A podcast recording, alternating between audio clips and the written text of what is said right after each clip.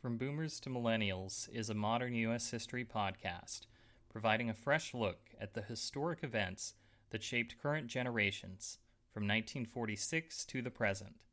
Welcome to 1956, aka Episode 11 Trouble in the Promised Land. This is the debut episode of our podcast's second season.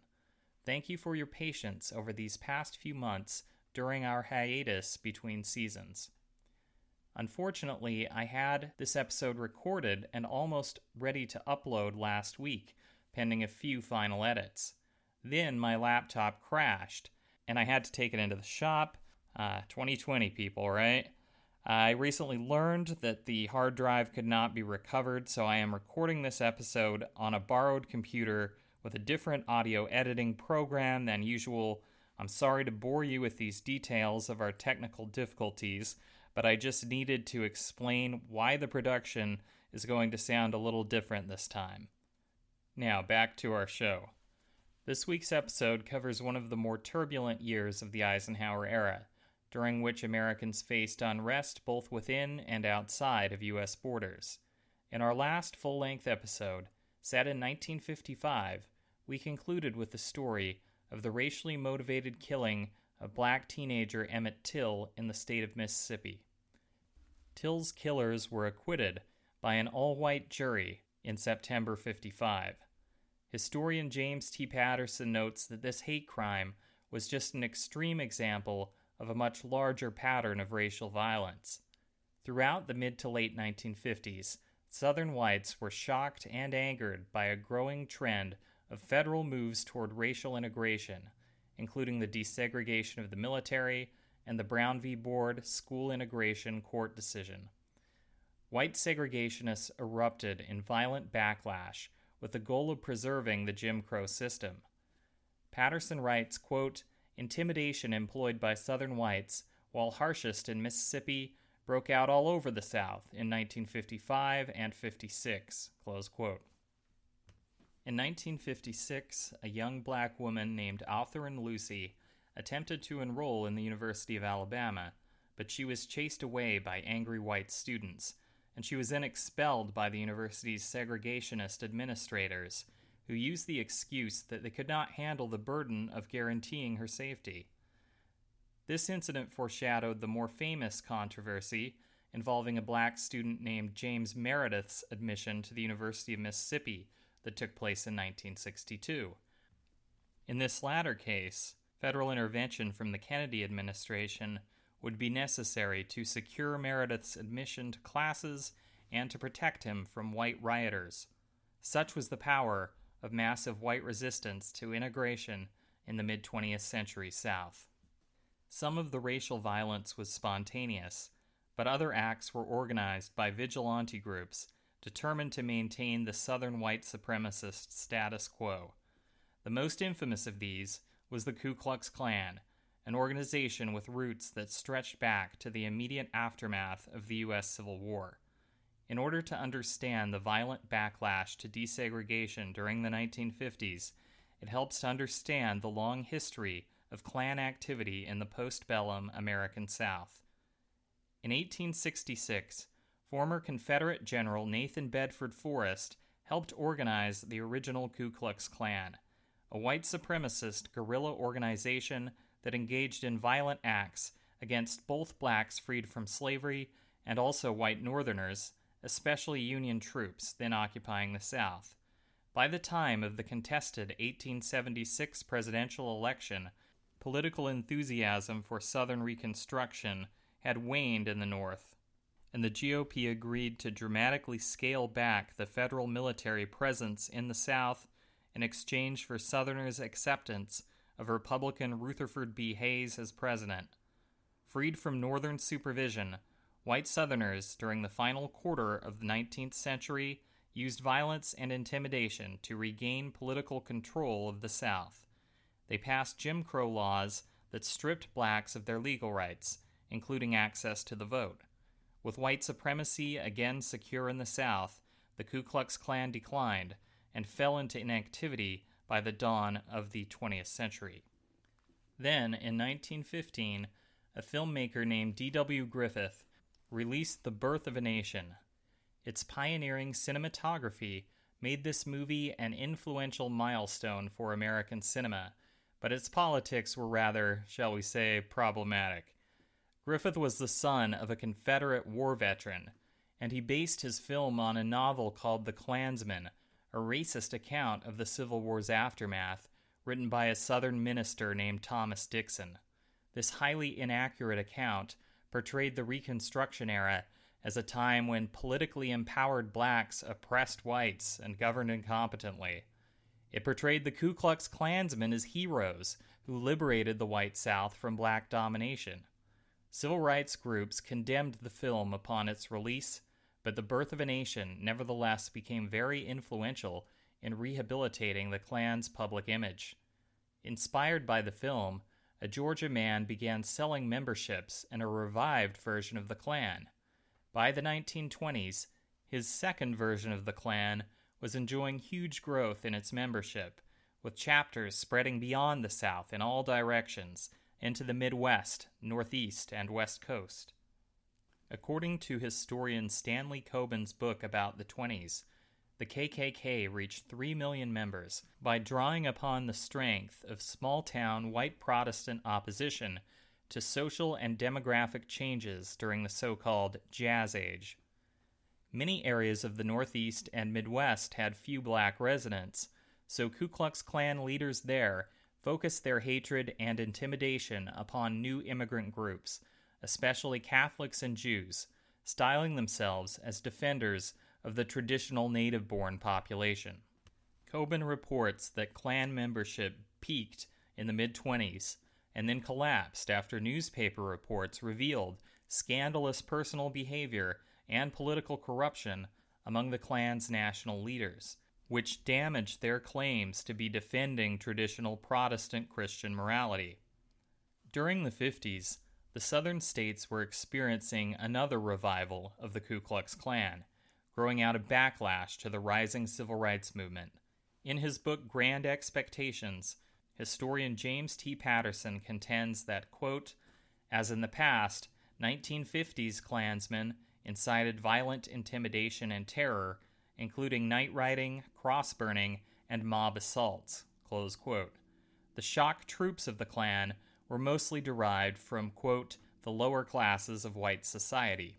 However, Patterson notes that wealthier white citizens played their own role in fighting for segregation during the 50s. Quote, Thousands of more respectable people, including bankers, lawyers, and businessmen, openly identified with organizations such as the White Citizens Councils, which stood for the perpetuation of Jim Crow. They repeatedly denounced the Supreme Court, liberals, and Northerners. Indeed, the backlash against integration was championed by powerful white Southern senators. In March 1956, 19 out of the 22 senators representing former Confederate states signed a document known as the Southern Manifesto, which condemned the U.S. Supreme Court's decision in Brown v. Board of Education as wrong and unconstitutional. Patterson writes that, quote, the only Southern senators who did not sign the manifesto were Estes Kefauver and Albert Gore Sr. of Tennessee and Lyndon Johnson of Texas. All three were relatively liberal Democrats who cherished hopes of one day running for president and therefore needed to avoid alienating Northern liberals.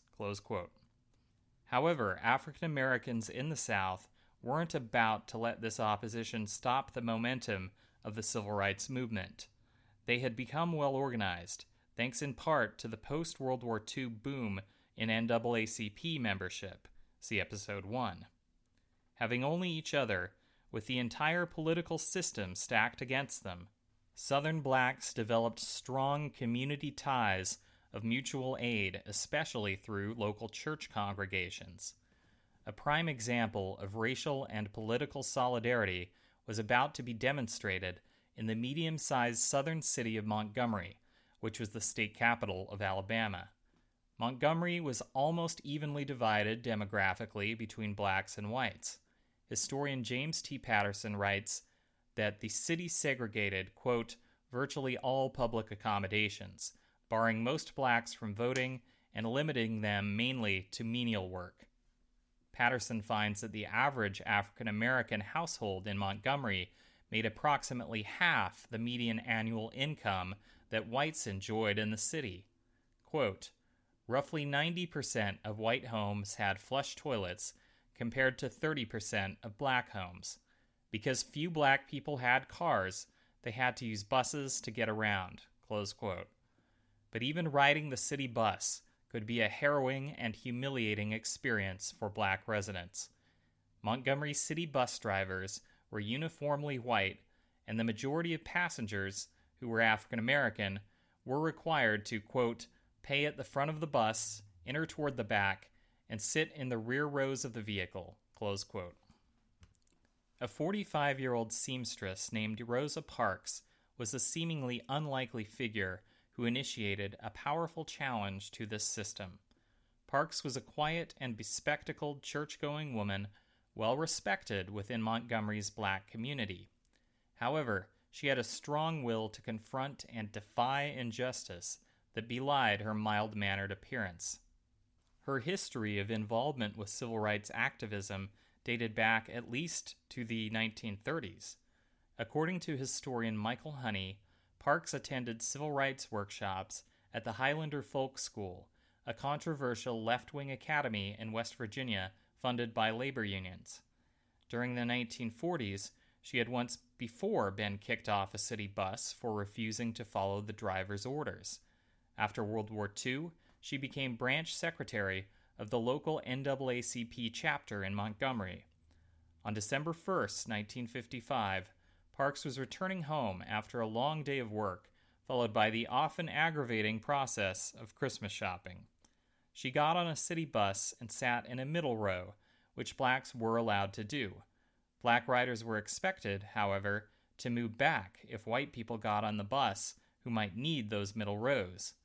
On that famous night, the driver yelled at her and other black passengers to move back. Others did, but she adamantly refused and the driver eventually responded by contacting the police, who arrested Parks. There are some myths surrounding the famous Rosa Parks arrest. The most familiar of these is that Parks was just a non political, mild mannered old woman who, on that famous day, was just too tired to move to the back of the bus. As we explained, she was actually a middle aged woman with a clear track record of political activism and defiance of racist practices. There is now a counter myth that overcorrects the original legend, portraying the entire incident as premeditated by the NAACP as a way to foment a legal and political challenge to the local Jim Crow system. According to Parks biographer Professor Jean Theoharis, Parks and other members of the Montgomery NAACP were well aware of the recent Supreme Court rulings finding types of segregation unconstitutional and they were interested in building a movement to challenge the system. However, they had not specifically designated Parks to sit at the front of the bus and get arrested on that fateful day. The defiance of Parks had been a combination of spontaneous outrage and political opportunism.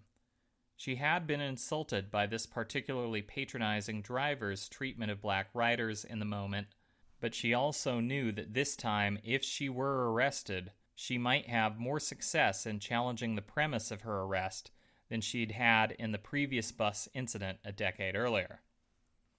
The NAACP and other leaders of the local black community rallied around Rosa Parks' arrest for violating a discriminatory law. They planned to protest a bus policies by organizing a boycott of Montgomery City buses, which were run by a private company contracted to provide the city's public transit service. According to Patterson, black leaders told the bus company that they would only end the boycott if it agreed to certain demands, including the hiring of some black drivers and the adoption of policies to provide more courteous treatment to black passengers. Patterson notes that a boycott, quote, could be undertaken by blacks who acted by not acting, and who thereby risked relatively little compared to the brazen business of trying to vote in the way of individualized reprisals. He describes black churches as important institutions to this and most other civil rights actions. Quote, Churches in the South provided virtually the only places where large numbers of black people could safely meet. One religious leader, in particular, would make a national name for himself as a leader of the Montgomery boycott. This figure was the pastor of the Dexter Avenue Baptist Church, a 26 year old from Atlanta named Martin Luther King Jr. Patterson writes that King was, quote, well educated, especially for a black man in the 50s. He had done graduate work in theology and went on to earn a PhD from Boston University in Massachusetts. He moved back to the South after getting a position as a Baptist minister in the capital of Alabama. After the Parks arrest, King was elected to lead the Montgomery Improvement Association, an organization that had been formed to coordinate the boycott efforts. Patterson writes that his public identification with the boycott led King to be arrested, along with 100 others, for conspiring to lead a quote unquote illegal boycott. However, King and his fellow activists were soon released, and the black citizens of Montgomery maintained the boycott with dogged determination.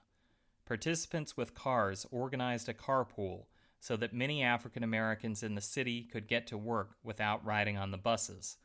Others got up extra early in the morning and walked all the way to work.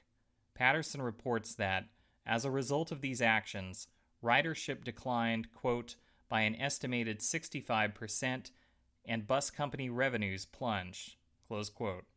The city still refused to give in to the boycotters' demands, but nevertheless, showing incredible fortitude, Montgomery's black community kept the boycott going month after month after month.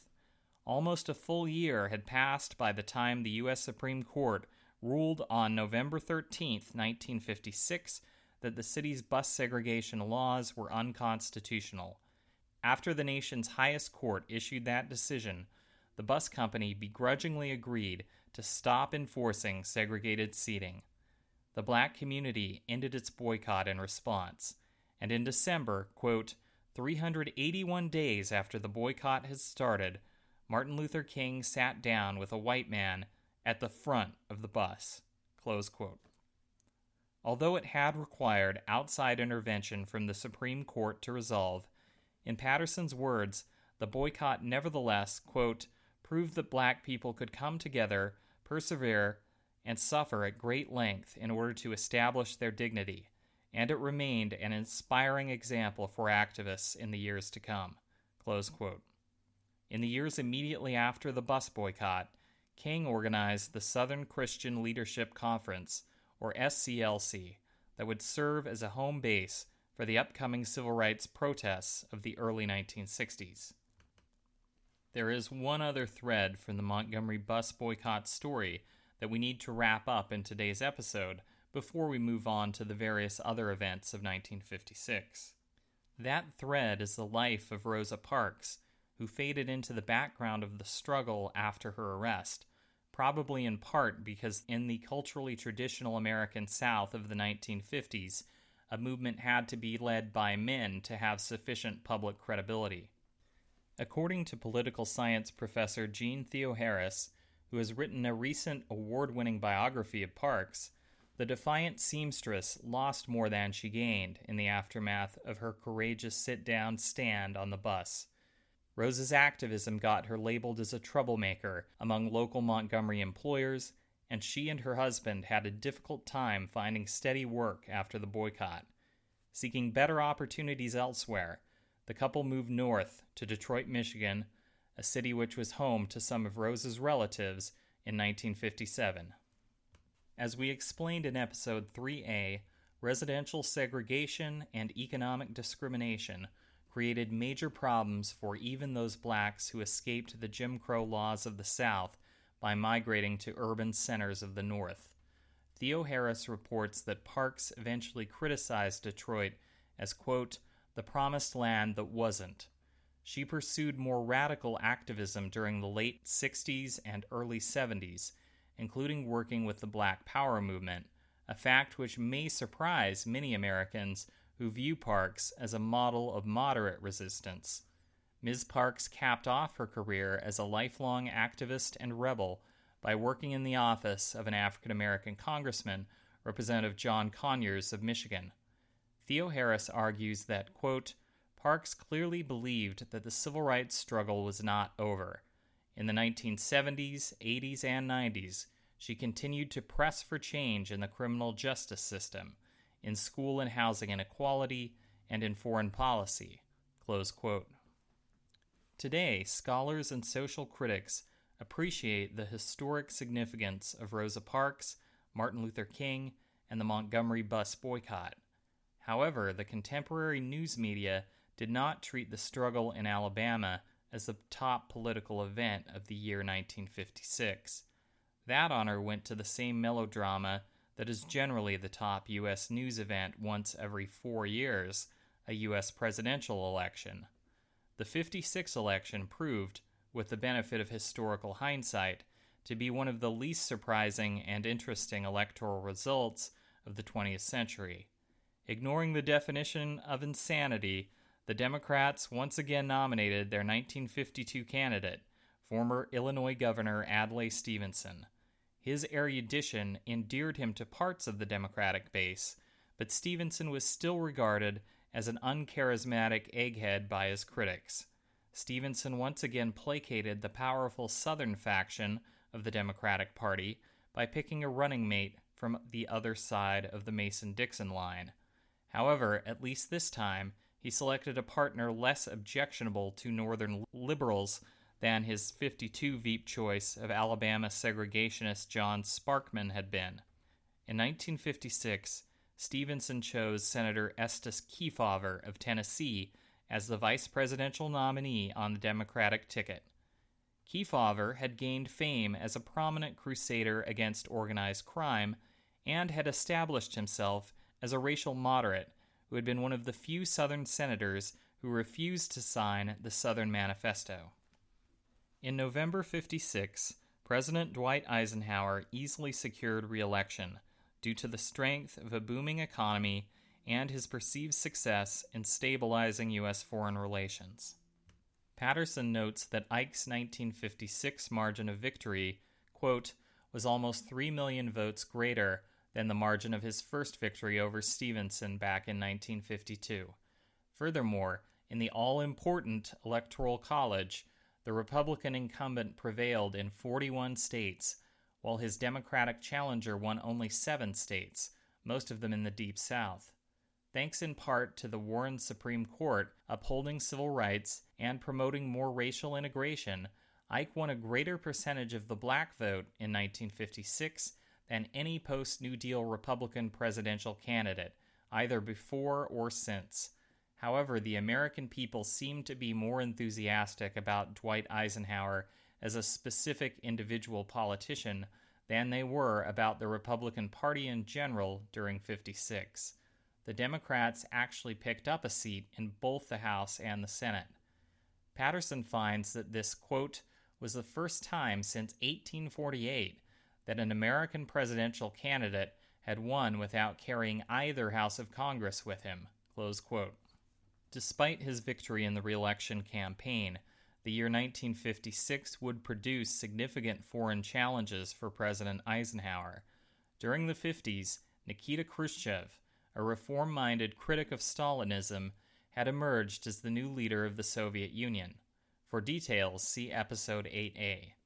However, while Khrushchev practiced a less severe version of communist authoritarianism at home, he was unwilling to allow the Eastern European satellite states any real political independence from the USSR. This reality became clear when an anti Soviet rebellion emerged in Hungary during 56. Crowds of protesters issued demands for reforms to the Soviet aligned Hungarian Communist government. The revolt escalated, at times spilling into vandalism and violence. Rioters tore down a 30 foot tall statue of recently deceased Soviet dictator Joseph Stalin in central Budapest. The participants had been emboldened by Khrushchev's promises of liberalizing reforms to communism. They hoped the Kremlin would tolerate more dissent within the Eastern Bloc now that Stalin was out of the picture. However, once violent skirmishes between state security forces and anti government rebels were spreading throughout Hungary, the new Soviet leader instead decided to take a hard line and crush the Hungarian insurgency in order to keep the communist bloc unified. According to U.S. diplomatic historian George Herring, Khrushchev, quote, used an estimated 200,000 troops and more than 1,000 tanks to suppress the rebellion. The streets of Budapest ran red with blood for days, in a crackdown that killed thousands of rebels. The communists subsequently executed hundreds of Hungarian dissident leaders. In his willingness to use massive state violence to uphold the Iron Curtain, it appeared that Khrushchev wasn't so dramatically different from Stalin after all. Events in Budapest created a dilemma for parties on both sides of the Cold War. Around the world, people with left wing convictions were divided. Patterson notes that the brutal suppression of the Hungarian rebellion by Khrushchev's USSR, quote, shocked the world and badly soiled the image of communism. In North America and Western Europe, thousands of leftists finally made a formal break with Kremlin led communist parties over the incident. After all, Marxism was supposed to embody the rebellious will of the common people, and if the masses had to be forced at gunpoint to remain communist, the Eastern Bloc had lost both its ideological coherence and its moral credibility. On the other hand, a few communists, for example, in the British trade union movement, stuck to the pro Soviet line. They defended Khrushchev's use of Red Army tanks in Hungary as necessary to suppress deviations from party unity. At the time, others on the left gave these defenders of Soviet authoritarianism the derogatory nickname of tankies. The term tanky has recently been revived in 21st century social media discourse to describe people who, out of either ideological extremism or so called edgy trolling, defend even the most odious historical actions of 20th century communist regimes in the Soviet Union and the People's Republic of China. In 1956, the Soviet crackdown in Budapest also caused soul searching on the part of American anti communists. Policymakers realized that American propaganda messages broadcast over Radio Free Europe had openly encouraged Eastern Europeans to rebel against communism and had even hinted that the United States might assist dissidents if they attempted regime change. In reality, the USA was not about to risk World War III with Soviet Russia in an attempt to liberate a small Eastern European country from life behind the Iron Curtain.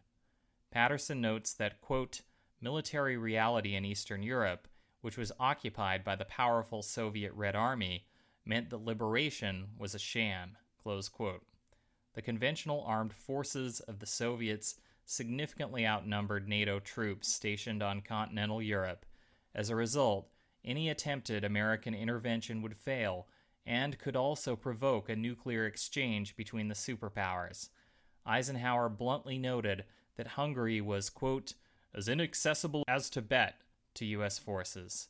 In response to the failed Hungarian rebellion, Herring writes that the American government under Eisenhower made, quote, basic changes in U.S. propaganda toward Eastern Europe. Henceforth, the administration shied away from actively encouraging re- revolt in favor of more subtle forms of subversion through trade, travel, and culture. The bloodshed in Budapest was tragic, but it was not the most frustrating foreign policy challenge faced by President Eisenhower in 1956. That distinction would be earned by an emerging crisis in the Middle East, where George Herring explains in his book From Colony to Superpower that, quote, revolutionary nationalists sought to exploit the Cold War to their advantage, close quote. Most prominent among these nationalist leaders was Gamal Abdel Nasser, the charismatic Egyptian military officer whom we met back in episode 4A. Nasser led a successful revolution in 1952 that overthrew a corrupt Western aligned monarch and replaced his rule with a more militant nationalist regime. Herring describes Nasser as, quote, a master conspirator, compelling speaker, and fiery nationalist with ambitions for regional leadership and glory. close quote. He was determined to vanquish the remnants of British colonialism in North Africa. In order to counter an emerging alliance between the British Empire and other Mid- Middle Eastern nations, Egypt made a massive arms deal with communist Czechoslovakia. This development concerned the Americans, the British, and other members of the capitalist bloc, who feared that Egypt, the most populous nation in the Arab world, might become an outpost of Soviet oriented socialism. However, Gamal Abdel Nasser wasn't about to become a stooge of the Soviet Union or any other foreign power. The Egyptian regime was among the most successful practitioners of an ideological stance among third world nations known as non alignment or neutralism. Instead of succumbing to the pressure to choose a side in the Cold War, non aligned nations played the superpowers off of each other, forcing them to compete with one another for the neutral nation's allegiance and cooperation. In 1956, Nasser's diplomatic maneuvers would have the strange effect of uniting the Americans and the Soviets in opposition to a plot by two dying empires and a brand new state. During the 50s, the Eisenhower administration had been attempting to stabilize relations between the Arab countries and the infant nation of Israel, but to little avail. Nasser and other Arab leaders would not recognize Israel's right to exist, insisting that the entire Palestine region be returned to Arab control. Herring notes that, quote, to balance Soviet military aid to Egypt and to appease domestic lobbyists, Eisenhower, in the spring of 56, approved a major arms deal for Israel. However, the U.S. administration was still hesitant to be seen as taking sides in the Arab Israeli conflict. It feared losing diplomatic influence with Arab nations, given the Middle East's strategically important geographic location and its rich petroleum reserves. The Americans reached out to Egypt's government because Nasser was more than happy to broker deals with both Cold War camps. Herring suggests that Ike tried to win Egypt's favor, quote, with promises of $400 million to assist with Nasser's pet project, a massive dam at Aswan on the Nile River to produce hydroelectric power, control flooding, and promote Egyptian agriculture through irrigation. However, eventually Nasser threatened to seek additional aid from the Soviets for the Aswan Dam and he also opened up diplomatic relations with the People's Republic of China. The USA retaliated against Egypt for these perceived slights by pulling its support and funding for the Aswan Dam project. Biographer Jean Edward Smith argues that, quote, cancellation of the Aswan Dam was the greatest diplomatic debacle of the Eisenhower era. This is because Nasser responded to the Americans' disruption of funding for the project by resorting to a provocative Plan B that would provide him with the economic leverage he needed to build his dam, a gambit that U.S. officials did not see coming. In July 1956, Herring reports that, quote, Nasser stunned the world by nationalizing the British run corporation that managed the Suez Canal rationalizing that he needed the tolls he could collect from ships passing through the canal to pay for his Aswan project. The Suez Canal was, and still is, the waterway that separates the Egyptian mainland in the northeast corner of Africa from the Sinai Peninsula connecting Africa from West Asia. The British Empire built the canal back in the 19th century in order to provide its ships with a naval passage between the Mediterranean Sea and the Red Sea. The canal allowed the British to get from Europe to India and their other imperial colonies in Asia without having to make the lengthy voyage clear around the southern tip of Africa. The commercial and strategic motivations involved in creating the Suez Canal were similar to those that prompted the United States to construct the Panama Canal in Central America during the early 20th century. Even amid the decolonization movement taking place in the aftermath of World War II, the British still considered the Suez Canal their rightful property and as a key resource for their dwindling empire. The British Prime Minister, Anthony Eden, was outraged by Nasser's seizure of the canal. Quote, The Egyptian has his thumb on our windpipe, Eden declared.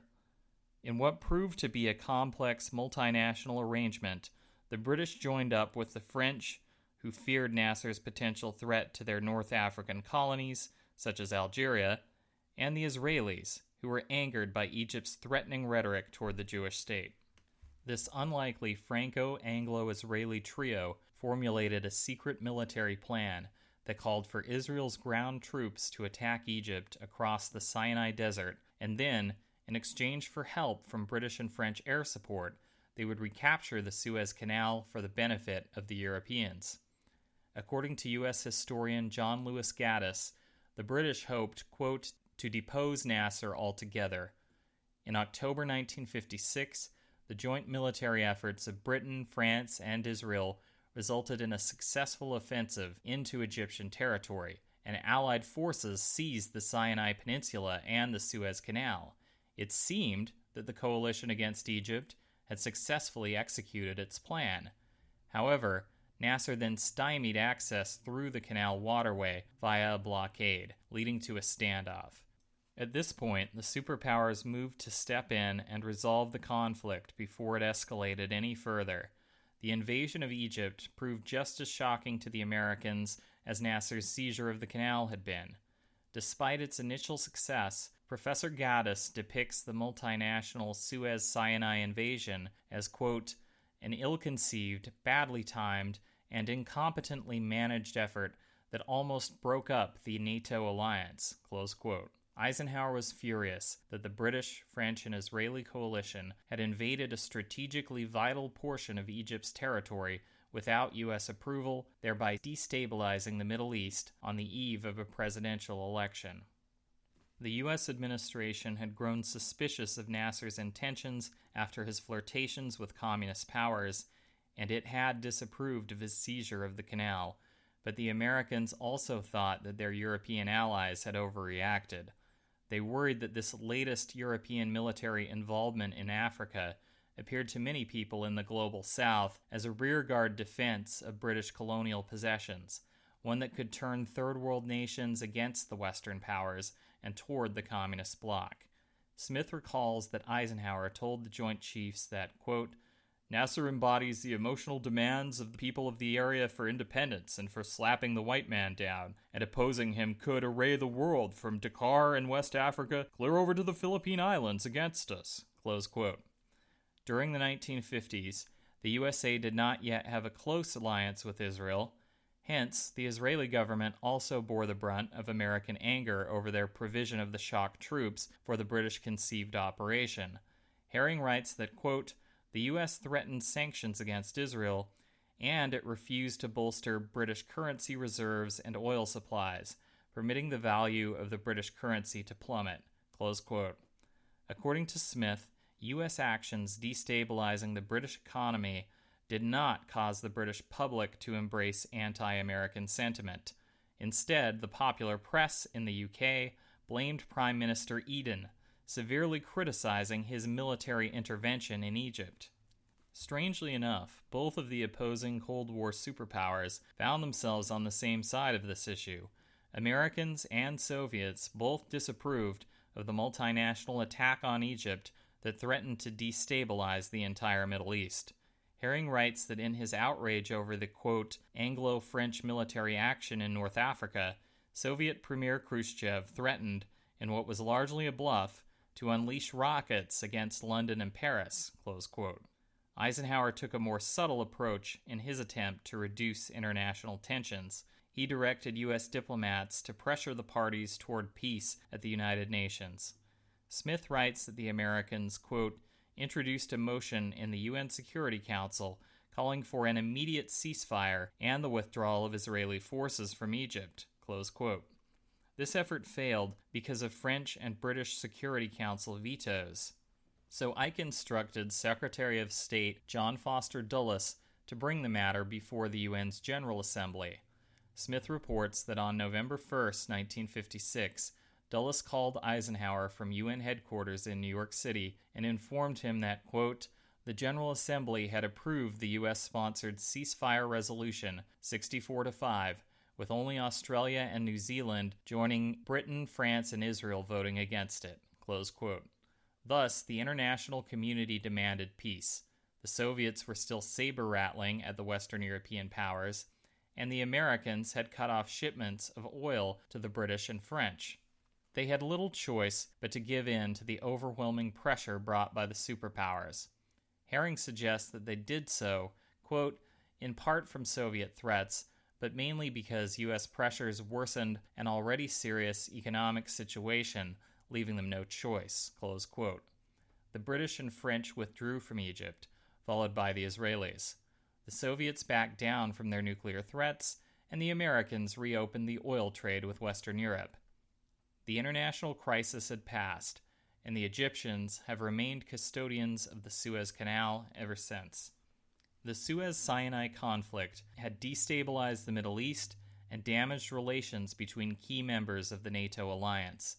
Patterson contends that, quote, the British and the French were the biggest losers by far. Having embarked on a foolish military mission, they had been isolated and forced to withdraw.